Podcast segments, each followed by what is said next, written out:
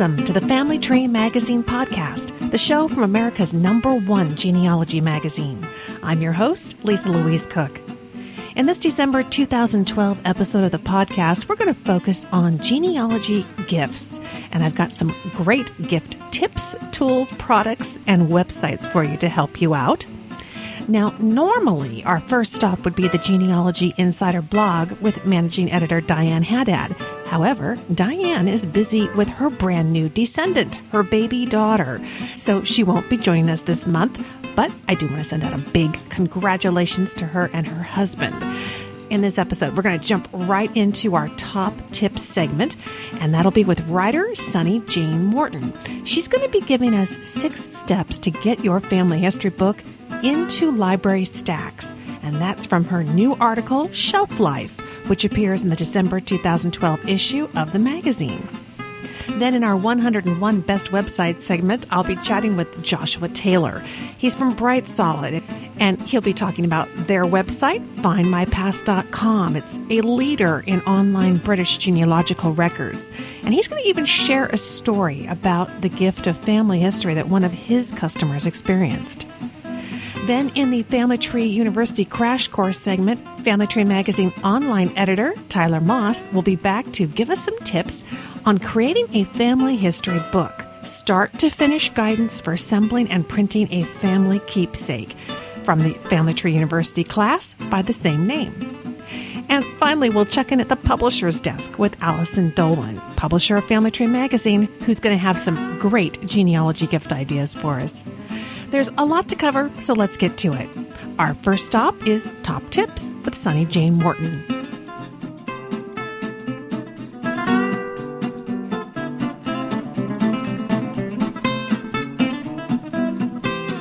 We all want to give our research a, a long lasting legacy.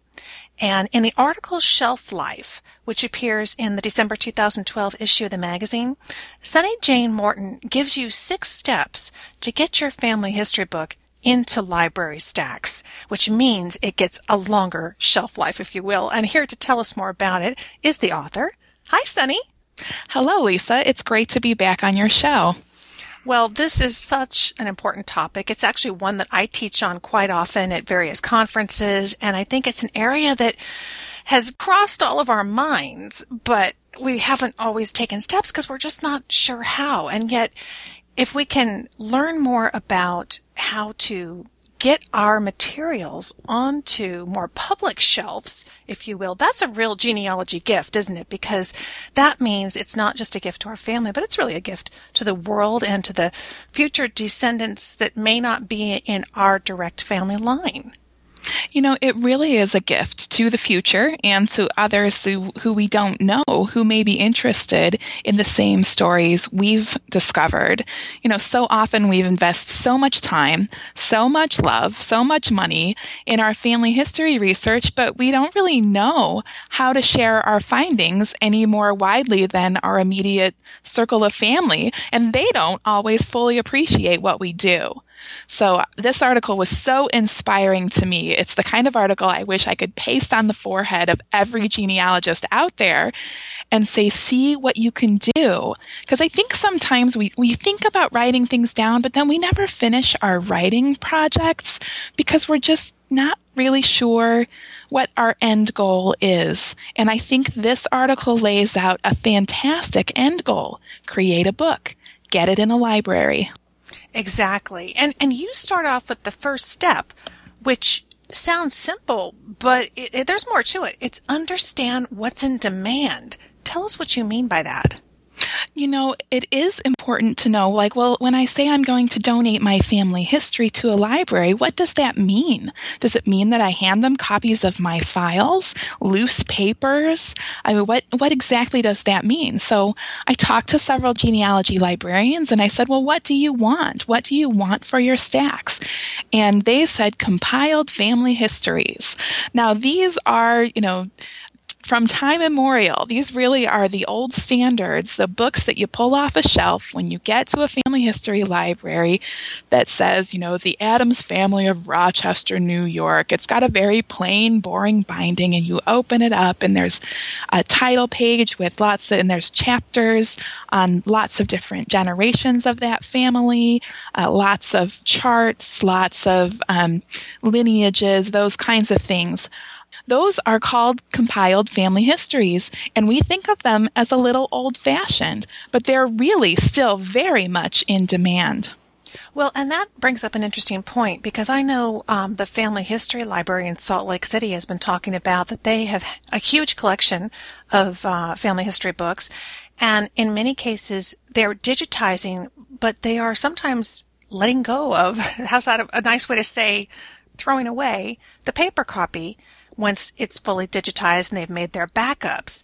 Is the paper copy, is the bound book still a good way to go?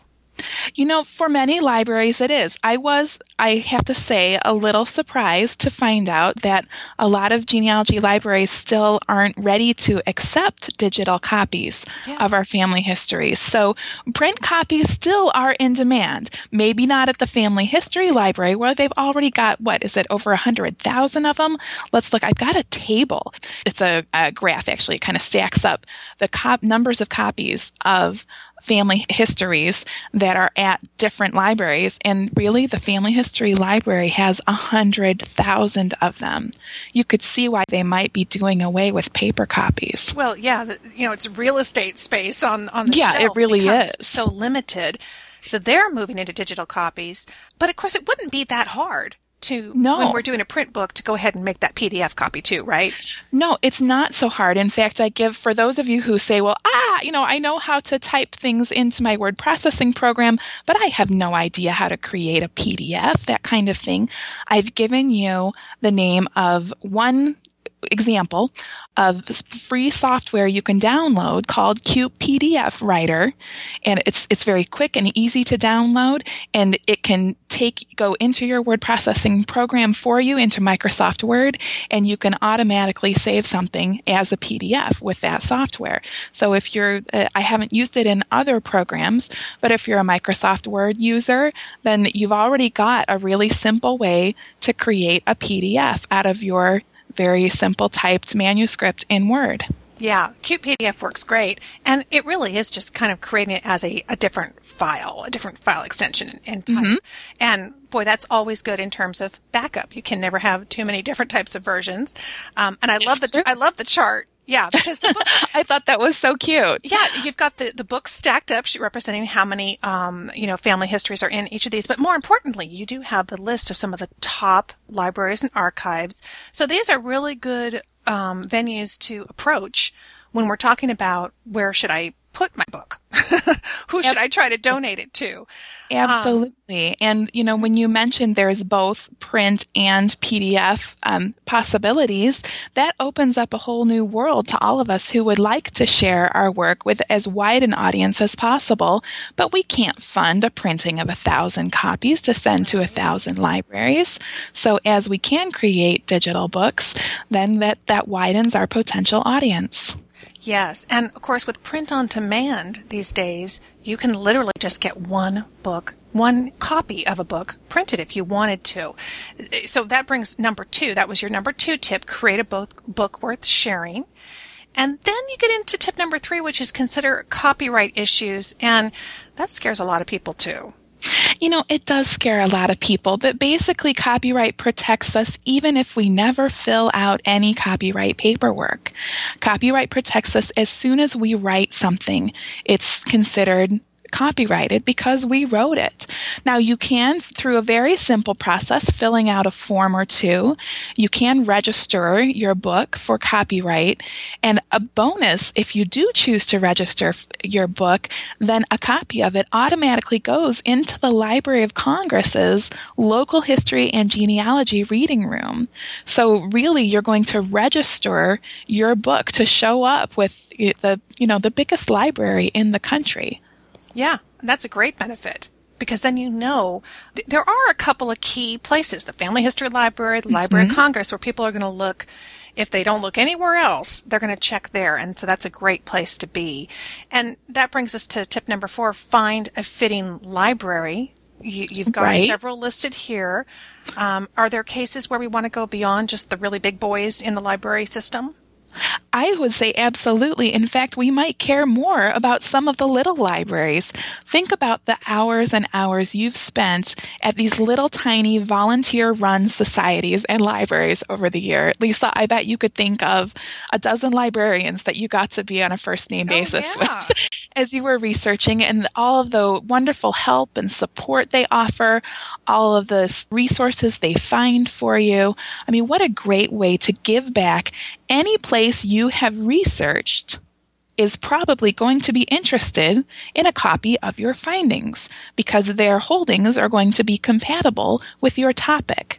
So, you know, in my case, it might be I, I might be writing a, a project on Pennsylvania ancestors, and I'm going to donate a copy to Pennsylvania uh, Genealogical Research Group. I might do one to the County Historical Society. I might call the local public library there and see if they would like a copy, and then I might widen a little more. Well, is there a state Pennsylvania library that collects this kind of material? You know, really anything, any place that has a collection compatible with the topic you're writing on is going to be interested, whether it's by geography or ethnicity or just general genealogy.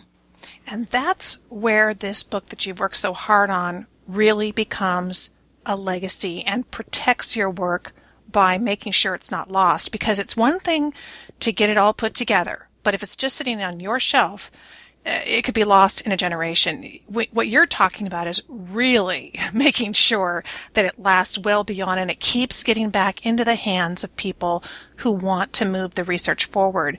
And that brings us to tip number five, which is, of course, offering your book.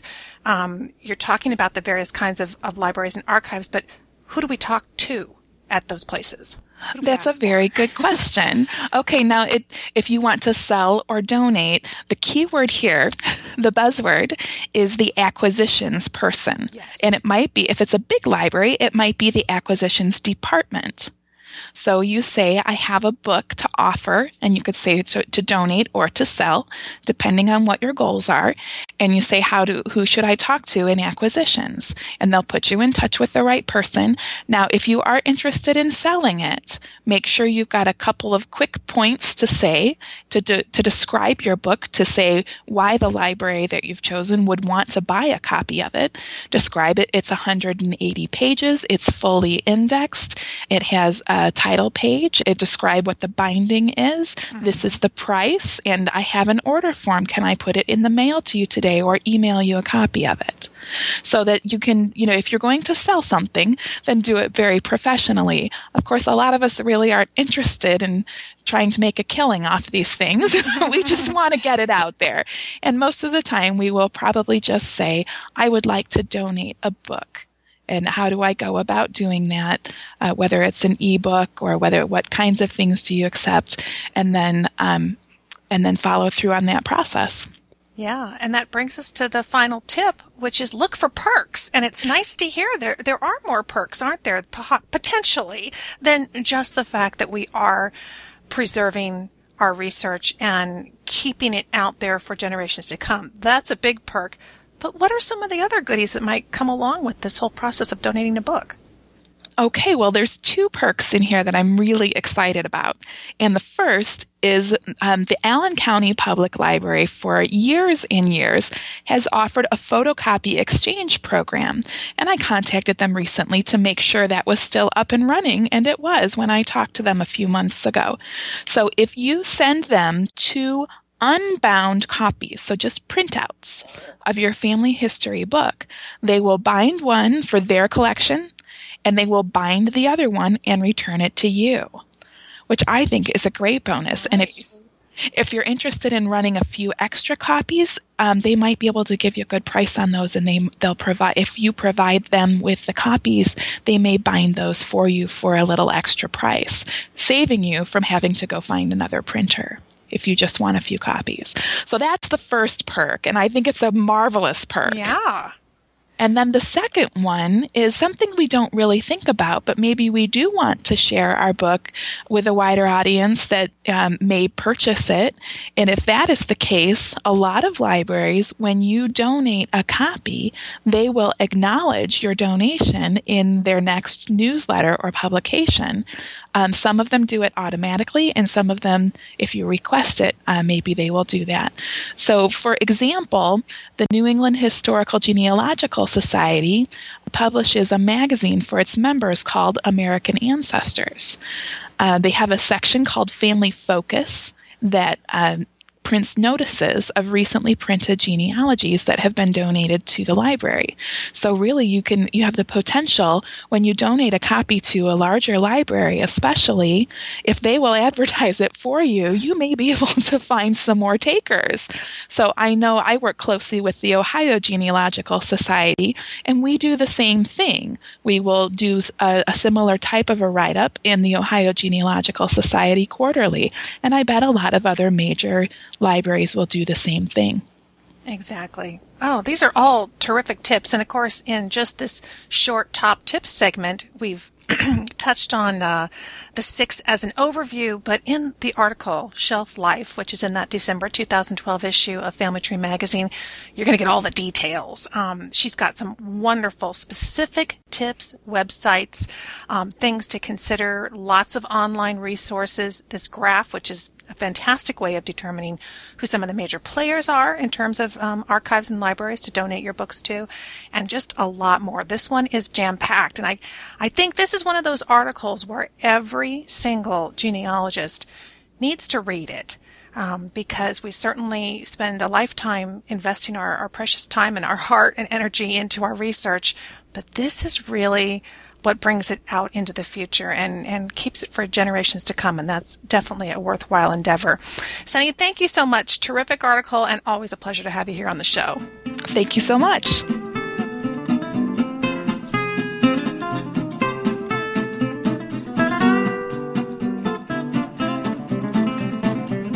In today's 101 Best Website segment, we're going to explore the popular FindMyPast.com website. And here to help us out today is D. Joshua Taylor. He is the lead genealogist at Bright Solid. Welcome, Josh. Oh, thank you very much. Happy to be here.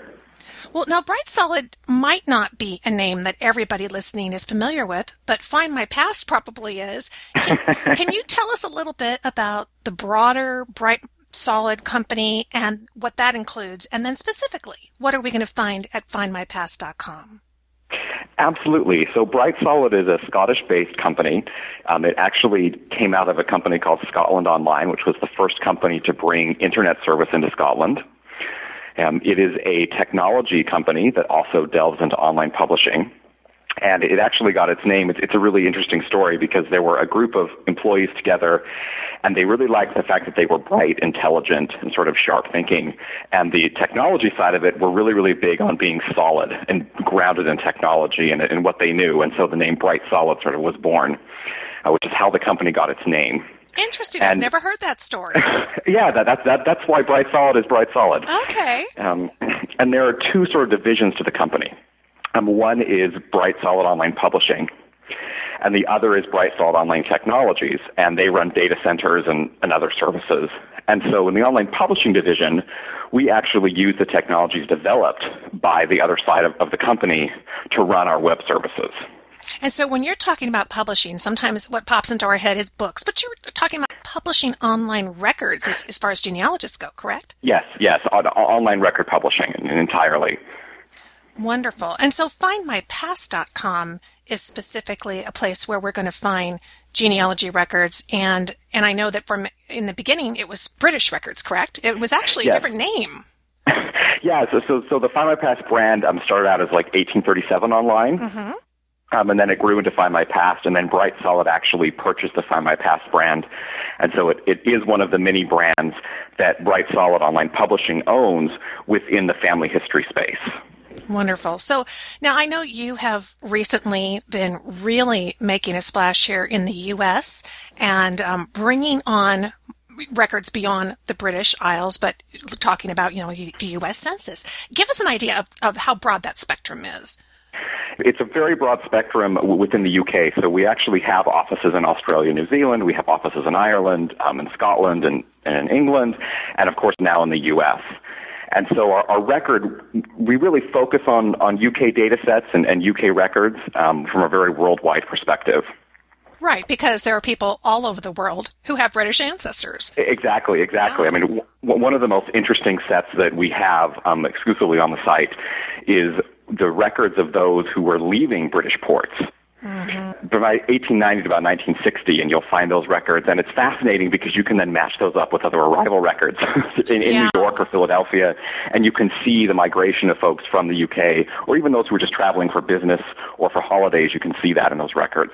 I have used those myself for my husband's family, and it was really cool to know after I thought I had kind of exhausted the Ellis Island side of things, ooh, there's another, you know, data set. Fantastic. You know, it just gives you yeah. those extra little nuggets that we're looking for. Um, now, since our theme for this episode is genealogy gifts, and certainly I think family history can truly be a gift that we give our family. Can you share some stories, maybe perhaps that have come to you from some of your customers, people who found things on the site and kind of shared with you what it really meant to them? Yeah, absolutely. I mean, family history is, is one of those, it's a very personal, emotional experience. And so we hear from customers all the time who make incredible finds. Um, we had a customer recently who was just starting out in her, in her genealogy and her parents were actually born in the UK. And she tried some other sites and hadn't been able to find anything. But because our site is so based in the UK, she was able to find something right away in those departure records. She, you know, she found her parents in there and then used the UK census and went back, you know, to, to 1841 in a matter of minutes. So she sent us a very, very nice email where she was, you know, just glowing that it was, it was so easy and it was fast. And she didn't think that she would be able to get back that far that quickly. It's a whole different research experience than it was even just 10 years ago. it's amazing. It really is, and especially, I mean, the, the UK census is a set that, you know, I remember having to pull that on microfilm, mm-hmm, yeah. and and now, I mean, it, it literally is just, you know, every ten years you can pull something up, and, and of course, in the UK, they're not missing the 1890 census, so it's easy to go 10 years back. Lucky dogs. yeah. Gee. Now, one thing that's kind of unique, and I want to touch on this um, before we wrap up, is that you were talking about the speed at which she had accessed some of those records. And there's something else that's kind of unique to the way Find My Past makes records available to customers because we don't necessarily have to sign up for an entire year subscription just to do some of those searches, do we? You don't, and Find My Past has always done a pay-as-you-go option, um, which is basically where you purchase so many credits and then you cash in those credits to see only the records that you really want to view. And that's actually what this customer had done because, you know, not everyone is addicted to family history right away. Right. It, it, can take some people some time. And so giving someone a gift of 100 credits, 200 credits can get them quite far in their search, but they're not locked into a full year subscription. And that's kind of a fun idea. That idea of um, you know that there's a record out there that you need to kind of pluck out of the British records. You could just get the credits, maybe a more affordable holiday gift, and um, not have to feel like you've got to buy an entire year subscription for somebody in order to give them a chance to go explore. Yeah, absolutely. I mean, the 1940 census is, is free on the site. You know, that and a couple of credits can probably get you very far. Yeah. Fantastic. Well, the site, as he mentioned, is findmypast.com. Go check it out. You can um, do some exploring. See the. It's amazing to see the the depth of the records, particularly for those with our, our British ancestors. Pretty cool. And uh, who knows? Maybe you will have some things that you can find and create gifts of family history for your family this holiday season. Um, Josh, as always, fun to talk to you. Will I see you in London? Who do you think you are this year? You actually won't this year. My first year not going. I know. I'm. I'm we had I'm so sad, much fun but... on that discussion panel last year, and um, but of course now you're over on the west coast of the U.S. You're in California, so. Yeah, yeah. So I, I am actually doing a society event that day. Our paths will cross at Roots Tech. Wonderful at Roots Tech, and and tell folks um, any other conferences um, on your agenda where people might be able to meet up with you live or also see what what Bright Solid has to offer. We'll be at Who Do You Think You Are live in London. Um, we will be at Roots Tech. We'll be at the National Genealogical Society's conference in Las Vegas. We'll be at the Southern California Jamboree, and we'll be at the FGS conference. Um, oh, and NERC will be at the New England Regional Conference in Manchester, New Hampshire in April. Wonderful. You guys always have a cool booth, so it's a lot of fun. Yeah, and, and comfortable carpet. Yeah, exactly. All right. Well, I'm sure I will talk to you again soon. Thanks so much for joining us here on the show. You're welcome.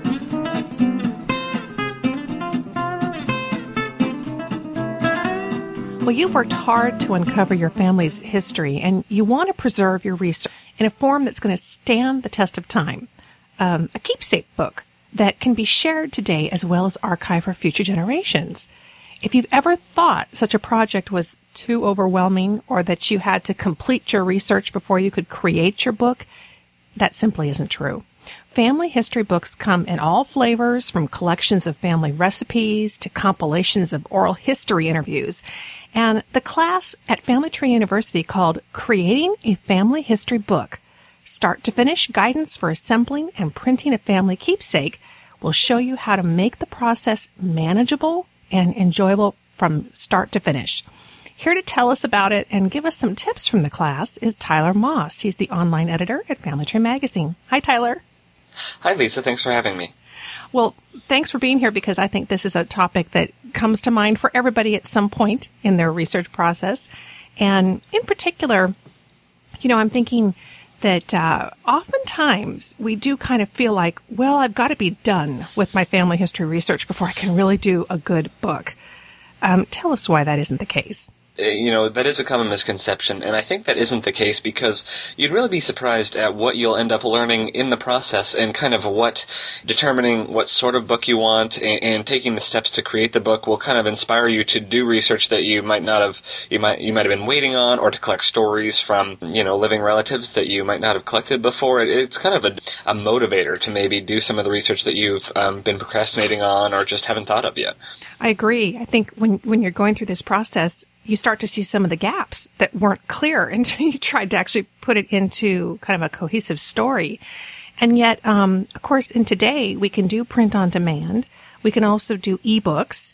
So there are ways to publish our book and then add to it later if we get more information. And of course, one of the great ways to get more information is to get out there and interview and keep talking to those living relatives. Do you have any tips for us from the class about how to get some good information during some of those interviews?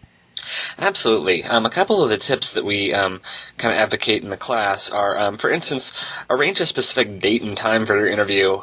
You want you want to give them time to prepare and to think about what they're going to say, and to kind of that way, if they give you an anecdote, it is um, well put together instead of meandering or anything like that. And you know, some people would rather be interviewed by email or or, or in phone or in person. You kind of want to keep in mind you, you want to use whatever medium is going to make people most comfortable. And so, if it requires doing it over email, and you know, people feel more comfortable typing out their story, that's fine too.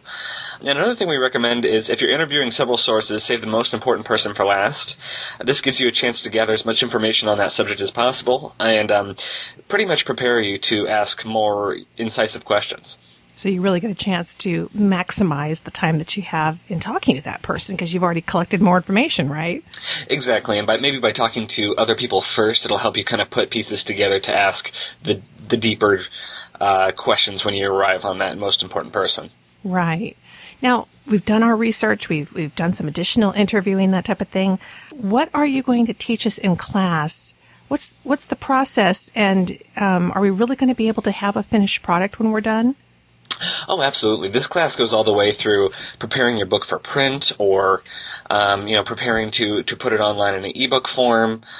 We really discuss, you know, from the inception of the book as far as you know theme and everything goes to putting it all together to you know having having a finished product and actually where it's where you're going to put it together and have a yeah have a complete product. So it takes you through the whole process. It's pretty complete. So how how long is the class The class is four weeks long. Great. So, it, it- you know, in four weeks, is it is it sort of self paced, or are we having to um, stay on a strict schedule? It's pretty self-paced because, you know, as we give you, kind of walk you through these lessons and give you different tips and that sort of thing, it's really just a matter of absorbing the information at that point in time. But really, these tips are things that you can, you know, expand to whenever you want to, to get to it. Obviously, it's going to take you time to arrange the interviews and to collect all the information you need to collect, so you can definitely pace it for yourself. But it's just a matter of kind of understanding what the process is, so that way you, don't feel any trepidation going forward about, you know, where you're going with this book. You know, it's a pretty complete outline. You've got things like um, planning and choosing your theme,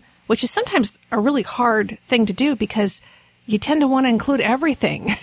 and I think sometimes if we have that focus of we're going to cover this, but we're not going to cover this, people underestimate, I think, how much that can help to have decided that right up front so that you don't end up going off in 10 different directions. I know you talk about um, adding photographs and documents, um, filling in the blanks, as you said, and talking additionally to other people, and as you're learning more information just through the process, and um, and of course, finally getting that final family history book.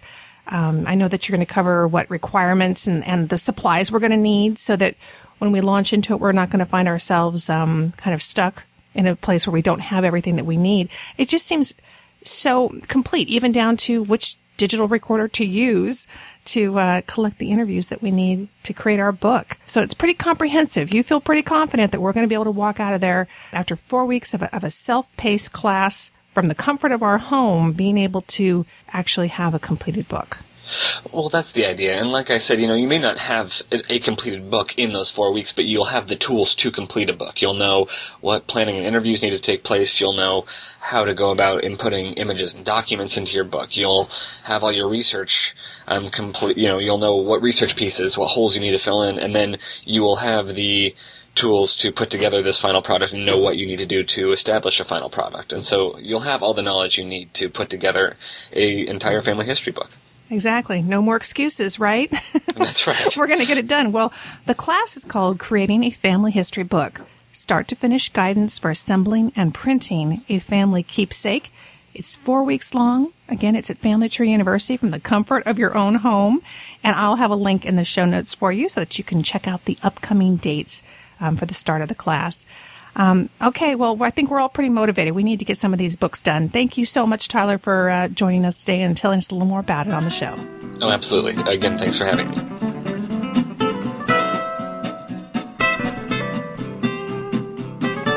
As we wrap up this December 2012 episode of the Family Tree Magazine podcast, let's check in at the publisher's desk with Allison Dolan. Hi, Allison. Hi, Lisa. Well, we have been talking um, in this December episode all about genealogy gifts. And of course, for our gifts, we want the things that we want the most. And I know that your kit of the month this month is kind of what the editors wanted most. Tell us what your collection is this month that you're offering. Well, that's exactly right, Lisa. For this month's collection, um, we kind of took a step back and said, you know, what are the editor's favorite um, items that we, you know, we work on so many products every day, and we have so many things that you know we see come across our desks. We kind of picked a few things that we found most helpful and interesting. And put together a collection of products that are all about using genealogy websites. And so we have the Editor's Picks Ultimate Collection genealogy websites.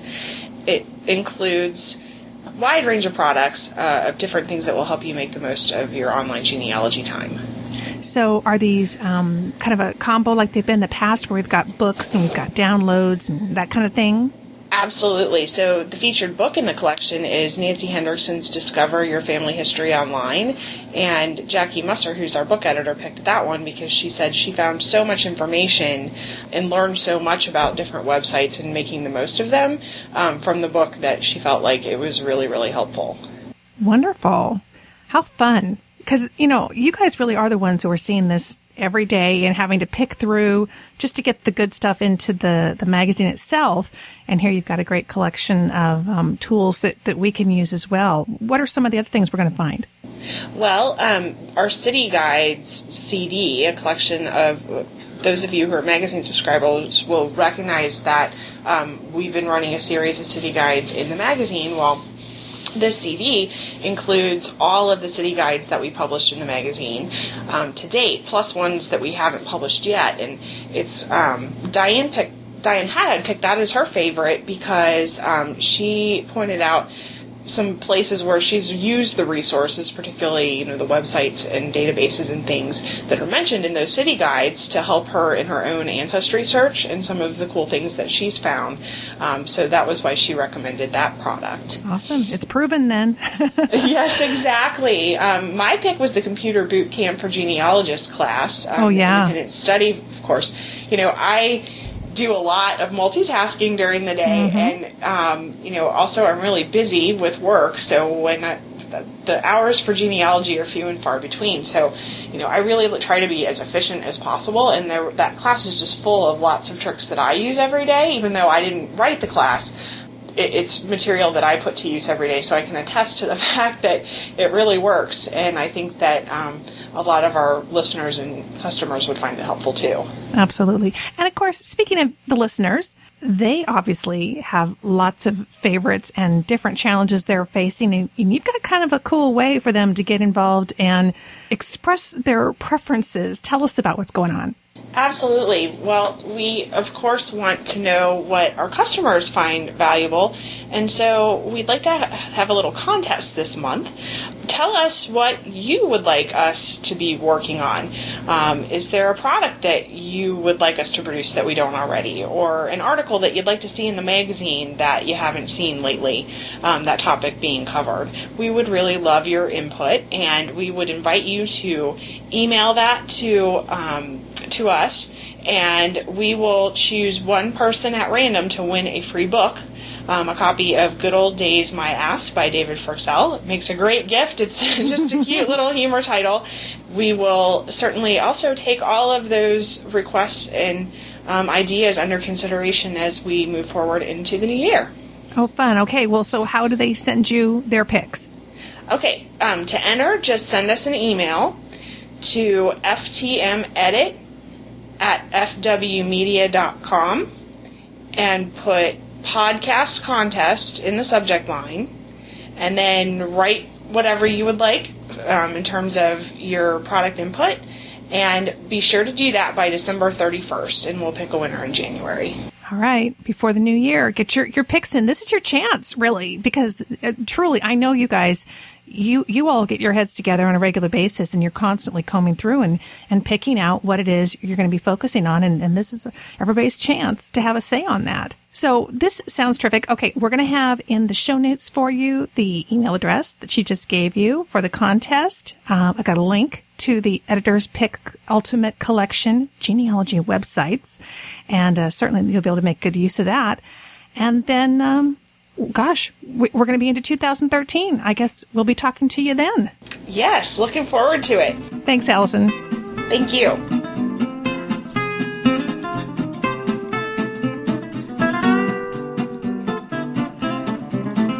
Thanks so much for joining me for this December 2012 episode of the Family Tree Magazine podcast, the monthly show from America's number one genealogy magazine.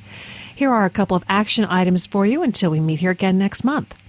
First, be sure and check out Sunny's article in the December 2012 issue of Family Tree magazine. It's called Shelf Life, and that's where you're going to get all the details on those six steps that she gave us for getting your family history book onto library shelves. You can order the paper or the electronic version of that issue at shopfamilytree.com. Next, head on over to FamilyTreeMagazine.com to find the podcast and the show notes for this episode, which will include information and website links for everything that we've covered on today's episode, including FindMyPast.com and also a link to the Creating a Family Tree book class over at Family Tree University. And of course, everything else that we talked about on today's episode. Thanks so much for joining me today. I'm Lisa Louise Cooke, and I invite you to visit me at my website, genealogygems.com, where you can listen to my free podcast, the Genealogy Gems Podcast, which is also available for free through iTunes. So until next time, have fun climbing your family tree.